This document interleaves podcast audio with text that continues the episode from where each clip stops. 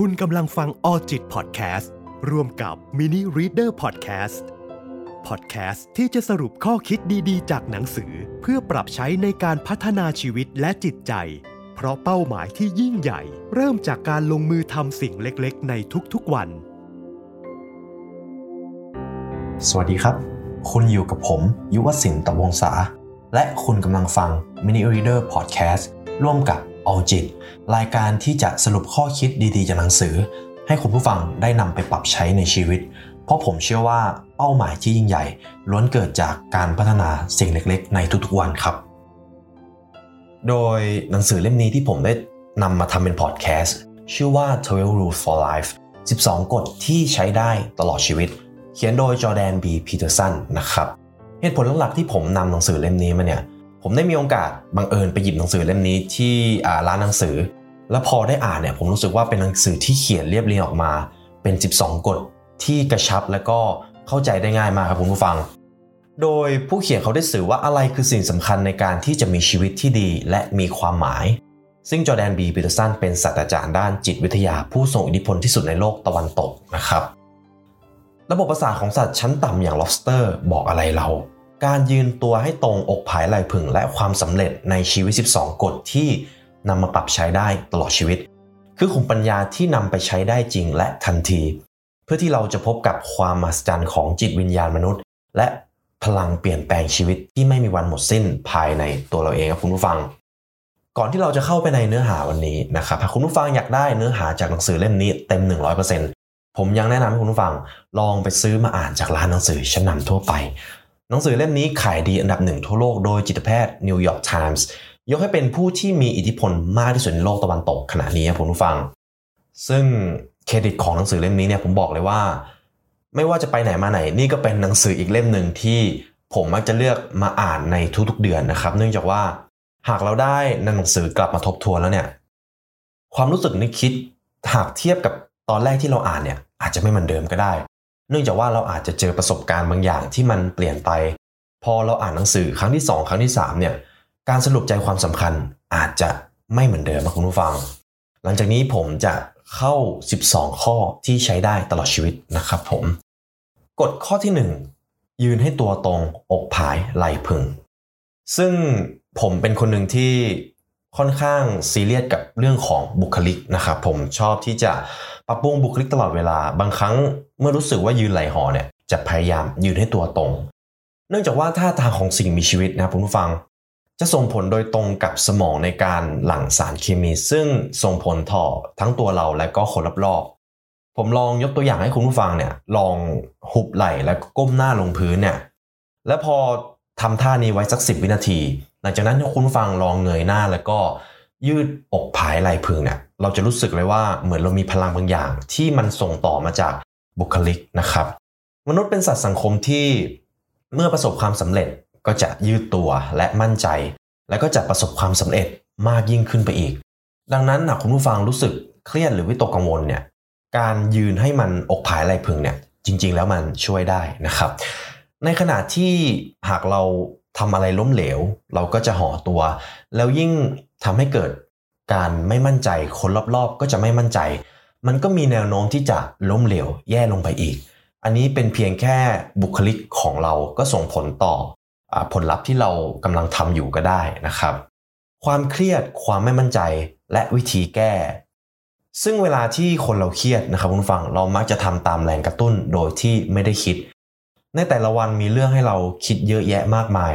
ดังนั้นการมีกิจวัตรประจำวันที่ซ้ำๆจะทำให้สมองไม่ต้องคิดใหม่ตลอดเวลาจะได้เหลือพลังงานไปทำอย่างอื่น หากคุณผู้ฟังอยากลองนำไปปรับใช้เนี่ยสิ่งที่ผมแนะนำเลยก็คือ ลองทำตารางว่าในวันต่อไปเนี่ยคุณผู้ฟังมีกิจวัตรอะไรบ้างที่ต้องทำและพยายามทำมันให้สม่ำเสมอ อย่างแรกที่ผมแนะนำได้เลยก็คือออกกำลังกายคุณผู้ฟัง หากเราออกกำลังกายในช่วงแรกๆเนี่ยวันที่ 1 วันที่2เนี่ยมันจะเป็นช่วงที่ค่อนข้างฝืดนะครับ เนื่องจากว่าผมก็ผ่านตรงนั้นมาก่อน แต่เมื่อเราทำไปเรื่อยๆเนี่ยสมองมีการปรับตัวร่างกายมีการปรับตัว สมองจะสามารถเริ่มที่จะทำมันได้ง่ายขึ้น เนื่องจากว่าเราทำจนมันเป็นกิจวัตรนะครับคุณผู้ฟัง ในเรื่องของการนอนเราจะนอนกี่โมงก็ได้ แต่ขอให้ตื่นเวลาเดิม ร่างกายจะได้คุ้นชิน อาหารเช้าอยากให้เรากินโปรตีนและไขมันที่ดีเข้าไปด้วย ไม่ใช่กินแต่คาร์โบไฮเดรตการดื่มเหล้ามันคือวงจรอันตรายที่ถ้าเลิกได้ก็เลิกนะครับคุณผู้ฟัง ไม่ว่าเราจะรู้สึกว่าตัวเองเป็นคนล้มเหลวมากแค่ไหนเนี่ย ผมลองให้คุณผู้ฟังยืนให้ตัวตรงเพื่อส่งสัญญาณให้กับร่างกายเอาไว้ก่อน ว่าเราพร้อมที่จะเดินหน้าต่อแทนที่จะยอมรับกับภัยนะที่เกิดขึ้นไปแล้ว แล้วก็จมปลักอยู่กับมันนะครับ กฎข้อที่ 2 ดูแลตัวเองให้ดีเหมือนเวลาที่ดูแลคนอื่น ซึ่งในบทนี้ผู้เขียนเขาได้ตั้งคำถามว่าทำไมเราทำเหมือนว่าเราไม่ค่อยรักตัวเอง คนจำนวนมากถึงไม่ยอมกินยาตามที่หมอสั่ง อาจจะกินครบบ้างไม่ครบบ้าง อันนี้อาจจะไปโดนใครหลาย ๆ คนนะครับรวมถึงผมด้วย เมื่อหมอให้ยาผมมาเนี่ย บางครั้งผมก็กินบางครั้งผมก็ไม่กินนะครับ เป็นนิสัยที่ไม่ดีนะครับ อย่าทำตาม ทั้งนี้ถ้าเป็นลูกๆ หรือสัตว์เลี้ยงของเราป่วยเนี่ย เราก็จะขยันขยอให้พวกเขากินยาจนครบ แต่ตัวเองอาจจะไม่ เหมือนว่าลึกๆแล้วบางครั้งเราก็รู้สึกว่าเราไม่สมควรได้รับสิ่งที่ดี อาจจะเพราะว่าเรามีความรู้สึกผิดในเรื่องอะไรบางอย่างคุณผู้ฟัง เราเลยกีดกันตัวเองจากสิ่งดีๆ ถ้าคุณผู้ฟังอยากที่จะเริ่มดูแลตัวเอง เราต้องเริ่มเคารพตัวเองก่อน ปรับมุมมองเรื่องความชั่วความสงสัยในคุณค่าของตัวเองนะครับ ซึ่งสิ่งเหล่านี้มันจะทำให้เราสิ่งที่เราโทษตัวเองเนี่ยมันออกไปทำไมเราถึงอายเวลาเปลือยกาย อันนี้ก็เป็นคำถามที่ค่อนข้างน่าสนใจคุณผู้ฟัง คนเรารับรู้ถึงความไม่สมบูรณ์แบบของตัวเอง และเราไม่ได้อยากให้ใครเห็น ซึ่งผู้เขียนเขาได้ยกตัวอย่างว่าการเปลือยกายของมนุษย์ หมายถึงความอ่อนแอไร้ซึ่งสิ่งปกป้อง เรามีความแตกต่างจากสัตว์เลี้ยงลูกด้วยนมแบบอื่นๆ ที่มีแผ่นหลังเหมือนเกราะหนาๆและเรากลัวความอ่อนแอของเราเอง เราอาจจะรู้สึกอายเมื่อเจอคนที่ดีกว่าเรา ฉลาดกว่าเราทำตามเป้าหมายที่เราทำไม่ได้ แต่ถ้าถามว่าต้องทำยังไงถึงจะรู้สึกว่าเราไม่ได้โทษตัวเองนะครับ อย่างแรกเลยคือชื่นชมตัวเองบ้าง เราต้องคิดถึงอนาคตชีวิตของเราเนี่ยน่าจะเป็นเช่นไรถ้าเราใส่ใจตัวเองอย่างเหมาะสม ซึ่งคุณผู้ฟังต้องรู้ว่าเรากำลังจะไปที่ไหน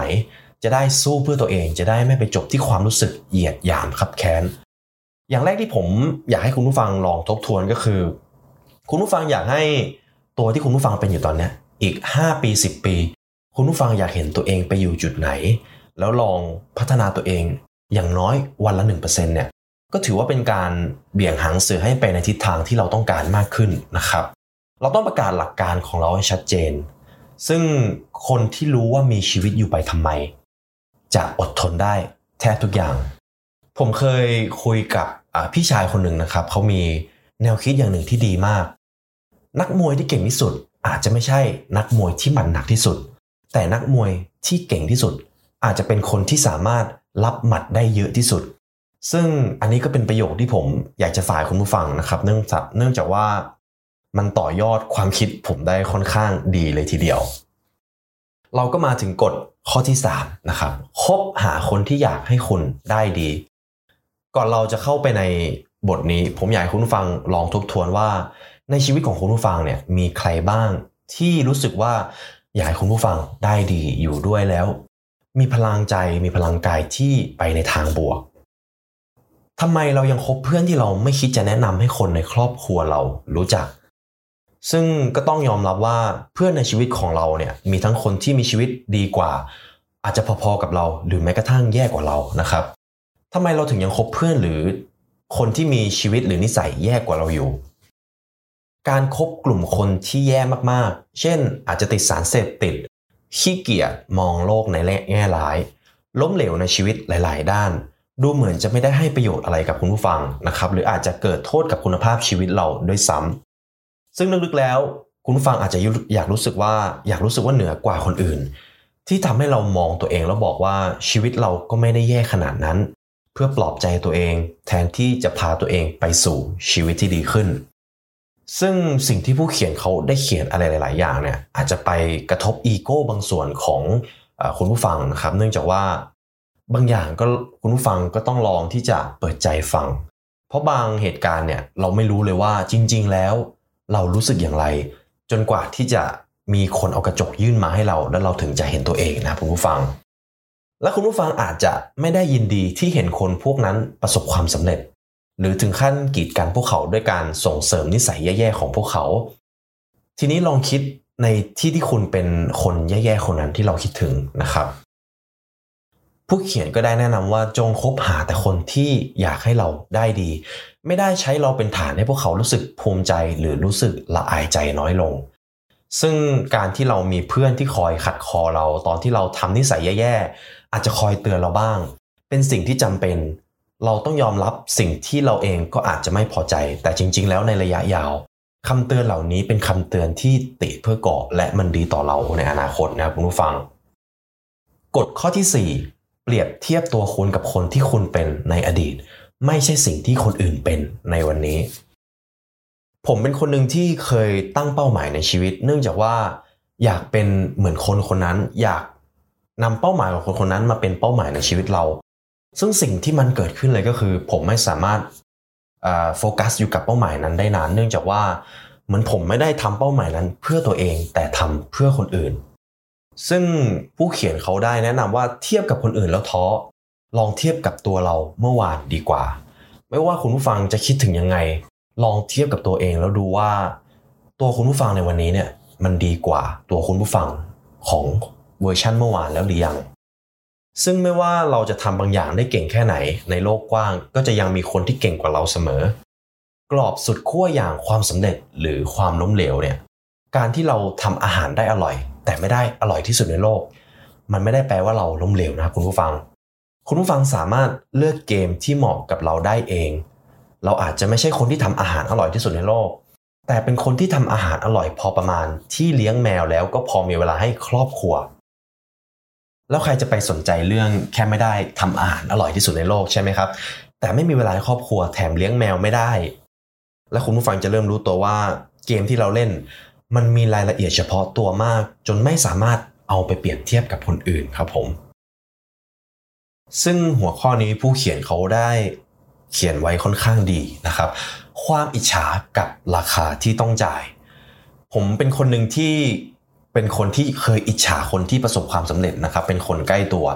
ซึ่งผมมั่นใจว่ามนุษย์ทุกคนที่เกิดมาเนี่ยจะต้องมีความอิจฉาเกิดขึ้นในช่วงเวลาใดช่วงเวลาหนึ่ง ซึ่งความอิจฉามีราคาแพง ที่เราไม่มีวันจ่ายได้นะคุณผู้ฟัง เราอาจจะคิดว่าชีวิตของเราจะดีขึ้น ถ้าเราได้ตำแหน่งงานของเจ้านาย ซึ่งวันนั้นจริงๆแล้วอาจจะมาไม่ถึง แล้วเราก็จะรู้สึกว่าไม่ได้มีชีวิตเหมือนใครสักที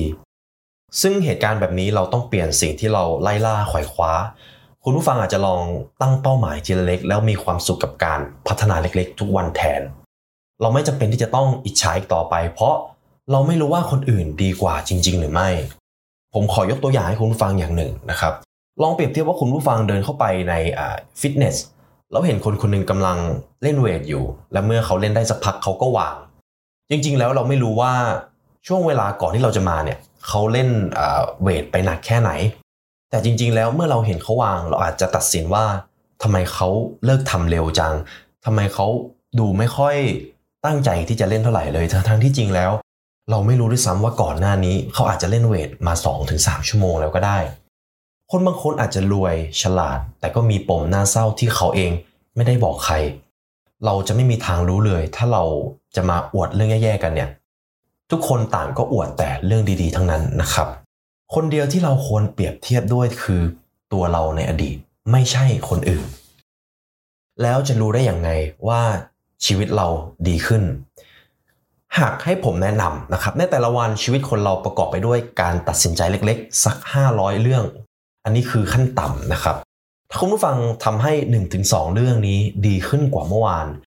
อาจจะวันนี้อาจจะเพิ่มกิโลเมตรในการวิ่ง หรือเพิ่มเวลาการออกกำลังกายมากขึ้น เพิ่มมื้ออาหารที่ดีต่อสุขภาพสติ๊กเรื่องการดูแลตัวเองให้มากขึ้น ขอให้เป็นแค่เป้าหมายเล็กๆ ที่เราทำได้เลย เช่น คุณฟังอาจจะนอนเร็วขึ้น 5 นาที หรือแม้กระทั่งออกกำลังกายเพิ่มขึ้น 5 นาทีก็ถือว่าเป็นการพัฒนาที่เพิ่มขึ้นแล้วนะครับ จากนั้นอย่าลืมว่าให้รางวัลตัวเองเล็กๆ จะได้มีแรงทำในทุกๆวัน ซึ่งผู้เขียนเขาได้แนะนำว่าอย่าตั้งเป้าหมายใหญ่ หากเราท้อเราก็จะไม่อยากทำมันอีก ถ้าเราพัฒนาขึ้นเล็กๆ วันละ 1-2 เรื่องได้ติดต่อกัน 3 ปี ลองคิดดูครับว่าชั่วโมงบินมันจะเพิ่มขึ้นแค่ไหน ให้เราลองมองหาสิ่งที่ทำให้เรามีชีวิตที่ดีขึ้นในแต่ละวัน ซึ่งผมมั่นใจว่าหากเราตั้งใจที่จะมองหามันจริงๆเนี่ยเราเจอมันแน่นอนนะครับกฎข้อที่ 5 อย่าให้ลูกของคุณทำสิ่งใดที่จะทำให้คุณไม่ชอบพวกเขา ซึ่งที่จริงแล้วมันไม่โอเค เด็กๆทำตัวเรนดอมมากเมื่อไม่มีใครควบคุมพวกเขา พวกเขาไม่มีทางรู้เลยว่ามันดีหรือไม่ดี พวกเขาแค่ อยากที่จะลองทำว่ามันทำได้มากแค่ไหน ซึ่งการที่พ่อแม่ไม่ได้บอกถึงขอบเขตที่มีเหตุผลที่ลูกๆทำได้ วันหนึ่งก็จะมีคนมาบอกลูกๆของคุณให้เอง ในวิธีที่โหดร้ายกว่านะครับ ซึ่งการให้รางวัลหรือแม้กระทั่งการทำโทษเนี่ยเป็นกลยุทธ์ในการเลี้ยงเด็ก ๆ ที่ต้องทำในจังหวะที่เหมาะสมมาก ๆนะครับ เนื่องจากว่าหากคุณผู้ฟังสั่งสอนเด็กในช่วงเวลาที่ไม่เหมาะสมเนี่ยมันจะเกิดการต่อต้านได้ค่อนข้างง่าย การขู่ทำโทษเด็กๆ อย่างเดียว จะทำให้เขาเติบโตมาด้วยความไม่มั่นใจ และในระยะยาว เขาอาจจะเกลียดคุณก็ได้นะครับ อาจจะดูแรงนิดหนึ่งการให้รางวัลเด็กอย่างเดียวทำให้พวกเขาไม่รู้ขอบเขตของสิ่งที่ทำได้ เข้าขั้นหลงตัวเองแล้วอาจจะโดนคนอื่นที่ไม่ใช่เราเนี่ยเกลียดอยู่ดี ซึ่งผู้เขียนเขาได้ยกตัวอย่างมาเลยนะครับ ก่อนสี่ขวบ คือช่วงเวลาตัดสินว่าอนาคตพวกเขาจะเป็นยังไง หากพวกเขาทำตัวแย่ไม่มีใครยอมเล่นด้วย เข้าสังคมไม่ได้ ถูกกีดกัน ชีวิตพวกเขาก็จะเป็นแบบนั้น มีแนวโน้มว่าจะเป็นไปตลอดชีวิตนะครับ หากไม่เจอเรื่องราวที่เป็นจุดเปลี่ยนของชีวิต การตั้งข้อจำกัดที่เด็กๆทำได้ จะเป็นการช่วยพัฒนาความคิดสร้างสรรค์ของเขา ได้ดีกว่าการไม่มีขอบเขตอะไรเลย ซึ่งแม้ว่าข้อจำกัดจะทำให้เขาหงุดหงิดในช่วงแรกๆแต่ข้อจำกัดนี้จะช่วยให้ความมั่นคงปลอดภัย ในโลกที่ซับซ้อนแบบนี้นะคุณผู้ฟัง ซึ่งหากเขาทำสิ่งที่ดีเนี่ยเราก็ควรที่จะให้รางวัลพวกเขาไม่น้อยไปจนเขาไม่สนใจ และไม่มากไปจนรางวัลในอนาคตไม่มีค่า อาจจะเป็นการลูบหัวเบาๆทุกครั้งที่กินข้าวหนึ่งคำชมพวกเขาบ้างให้พวกเขารู้ว่า นี่คือสิ่งที่ทำแล้วมันดี ซึ่ง การให้รางวัลควรให้แม้ตอนที่พวกเขาทำพฤติกรรมที่ไม่ดี แล้วกลับตัวมาทำดี เราไม่ควรที่จะขุนเคืองต่อ เดี๋ยวเด็กก็จะรู้สึกว่า เอ้าทำดีมันก็ไม่ได้ดีนะครับ และการที่เราโอเด็กหรือให้ท้ายเด็กมากเกินไปเนี่ย หรือไม่เคยผิดหวัง มันจะทำให้พวกเขามีความอ่อนแอในจิตใจ ซึ่งต้องยอมรับว่าเด็กๆเนี่ยบางครั้งพวกเขาก็เป็นเด็กที่ไม่ดีโดยเนื้อแท้แล้ว มนุษย์เข้าใจการใช้ความรุนแรงได้ง่ายกว่าวิธีสันติอยู่แล้วนะครับ การปล่อยให้เด็กๆทำนิสัยแย่ๆต่อไป โดยไม่ทำโทษ หรือไม่ส่งสัญญาณจะทำให้พวกเขารู้ว่า สิ่งนี้ไม่ควรทำหรือว่าควรทำวันหนึ่งคุณก็จะไม่ชอบพวกเขาใส่ใจพวกเขาน้อยลง การทำโทษเด็กจำเป็นต้องทำณตอนนั้น เพื่อให้พวกเขาเชื่อมโยงได้ว่า โดนทำโทษ เพราะอะไรนะครับ กฎข้อที่ 6 ดูแลบ้านของคุณให้เรียบร้อย ก่อนที่จะวิจารณ์โลก ซึ่งผู้เขียนเขาได้ตั้งหัวข้อไว้เลยว่า จริง ๆ แล้วโลกนี้ไม่ยุติธรรม เมื่อเรารู้สึกว่าเป็นฝ่ายถูกกระทำเราก็อดไม่ได้ที่จะโทษสังคม โทษโชคชะตาอยู่แล้วนะครับ แต่จริง ๆ แล้วมันก็ไม่ใช่ทุกครั้ง บางครั้งความผิดก็มาจากตัวเรา หากเรื่องร้ายๆมันเกิดขึ้นกับเราเนี่ยคุณผู้ฟัง ถ้ามันเป็นความผิดของเรา เราก็จะทำอะไรบางอย่างกับมันเพื่อแก้ไข แต่ถ้ามันเป็นความผิดของพระเจ้าหรือคนอื่น เราก็จะยอมรับความโชคร้ายและไม่ได้แก้ไขอะไรมัน โลกจะดีขึ้นได้จากส่วนของเราและส่วนของคนอื่น คนเขียนเขาจะสื่อว่าต่อให้โลกมันดีแค่ไหนเนี่ย ถ้าเรายังทำตัวแย่ๆชีวิตมันก็ไม่มีทางที่จะดีขึ้น ลองหันมาดูแลตัวเองก่อนทำของตัวเองว่าว่าทำของตัวเองได้ดีหรือยังนะครับ กฎข้อที่ 7ทำสิ่งที่มีความหมายไม่ใช่สิ่งที่ง่ายทันใจ เราเรียนรู้ได้เพราะว่าเราคิดถึงอนาคต แทนที่จะกินเนื้อดิบ 9กิโลที่ล่ามาได้ให้หมด เราสามารถเก็บไว้มือหน้าได้ อันนี้คือหนึ่งในวิวัฒนาการของมนุษย์นะครับ คือการถนอมอาหาร ซึ่งสิ่งนี้จะเกิดขึ้นได้ถ้าเราไม่กลัวว่าอาหารจะเสียหรือมีคนอื่นมาขโมย แต่การเก็บอาหารก็มีข้อจำกัด เราไม่ เราไม่ทำอาหารทำให้อาหารกินได้ตลอดไปเนี่ย เราเริ่มหารูปแบบใหม่ของการใช้ประโยชน์จากอาหารไหนๆก็เก็บไว้นานไม่ได้ก็แบ่งปันให้คนอื่น หากทุกคนรู้ว่าฉันแบ่งอาหารบางทีชื่อเสียงอาจจะทำให้คนอื่น เริ่มแบ่งปันของกินให้กันและกัน นี่คือหนึ่งในวิวัฒนาการที่ยิ่งใหญ่ของมนุษย์นะครับ การที่เรารู้จักที่จะถนอมอาหารใช้ไฟ รู้จักแบ่งปันอาหารในเพื่อนใกล้เคียงเนี่ย อันนี้เป็นสิ่งที่ผมอยากจะเอามาพูดมากนะครับ ซึ่งเดี๋ยวผมจะนำมาสรุปในเล่มเซเปียนนะครับผมกฎข้อที่ 8 พูดความจริงหรืออย่างน้อยก็ไม่โกหก ซึ่งจริงๆแล้วคุณผู้ฟังเองก็น่าจะเคยโกหกนะครับมากกว่าหนึ่งครั้งแน่นอน เพราะว่าผมก็เคย เพื่อให้อีกฝ่ายสบายใจ ซึ่งนั่นอาจจะทำให้เราไม่สบายใจ การพูดความจริงอาจจะทำให้อีกฝั่งเสียใจ แต่ไม่นานก็จะกลับสู่สภาวะปกติ หรือบางทีอาจจะดีขึ้นด้วยซ้ำถ้าเราพูดอย่างจริงใจนะครับ ซึ่งวิถีชีวิตของคนที่พูดแต่ความจริงกับคนที่โกหกมันแตกต่างอย่างสิ้นเชิง การที่เราเลือกที่จะโกหกให้คนอื่นสบายใจเนี่ยจริง ๆ แล้วมันเหมือนระเบิดเวลานะครับสำหรับผม เพราะผมมั่นใจว่าสิ่งที่เราโกหกไป ไม่ว่าวันใดวันหนึ่ง มันจะกลับมาเป็น สิ่งที่ทำร้ายเราในระยะยาวแน่นอน กฎข้อที่ 9 สงสัยไว้ก่อนว่าคนที่คุณกำลังฟัง อาจรู้บางสิ่งที่คุณไม่รู้ เพราะว่าความรู้เราจะไม่ได้จำกัดอยู่แค่ที่ตัวเราเอง หลายครั้งที่เราช่วยแก้ปัญหาของคนอื่นได้ ด้วยการฟังเฉยๆ ซึ่งหากให้ผมพูดถึงวิธีการฟังที่มีประสิทธิภาพที่สุดเนี่ย ผมมั่นใจว่าผมสามารถทำเป็นหนังสือได้หนึ่งเล่มเลยนะครับ ผมมั่นใจว่าคนที่พูดเก่งเนี่ยมีเยอะมากๆกว่าคนที่ฟังเก่ง หากให้คุณผู้ฟังมองไปที่คนรอบตัวเนี่ย เราอาจจะเจอคนที่พูดเก่ง สามารถพูดโน้มน้าวใจคนได้เก่งมากขายของได้เก่งมาก แต่หากจะให้หาคนที่ฟังเก่งจริง ๆ ฟังด้วยความเข้าใจ ไม่ใช่ฟังแค่คำพูดที่เราพูด แต่ฟังด้วยบริบทกิริยาท่าทางเนี่ยหาได้น้อยมากจริง ๆนะครับ ซึ่งการฟังนี่ถือเป็น skill ที่ผมแนะนำให้เราต้องฝึกตั้งแต่ตอนนี้เลยหากคุณผู้ฟังเป็นคนที่ฟังไม่เก่งเนี่ย ผมแนะนำให้ฝึกตั้งแต่ตอนนี้เลยนะครับ เนื่องจากว่าผมมั่นใจว่าเป็น skill ที่ได้ใช้ตลอดชีวิตแน่นอน พวกเราฟังไม่ค่อยเป็น อดไม่ได้ที่จะประเมินในสิ่งที่เขาพูด ให้ลองฟังจากนั้นสรุปให้คนพูดฟังอีกทีว่า สิ่งที่เขาพูดเราเข้าใจถูกหรือเปล่า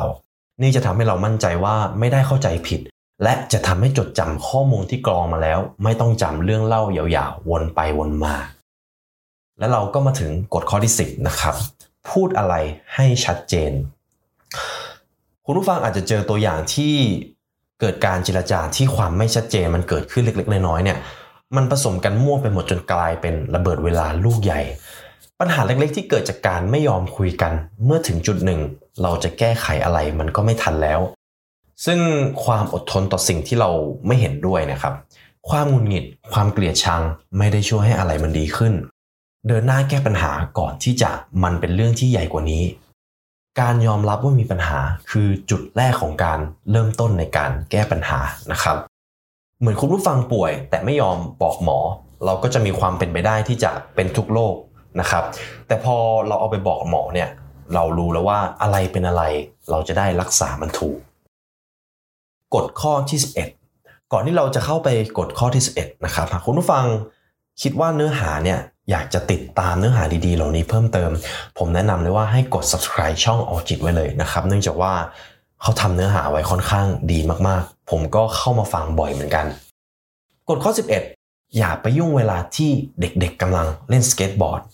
ในหัวข้อนี้คุณผู้ฟังอาจจะรู้สึกว่ามันแปลกนิดนึงนะครับ แต่เดี๋ยวผมจะอธิบายให้กระจ่างชัดที่สุด เพราะว่าสาเหตุที่เราไม่ควรเข้าไปยุ่งเวลาที่เด็กๆกำลังทำอะไรที่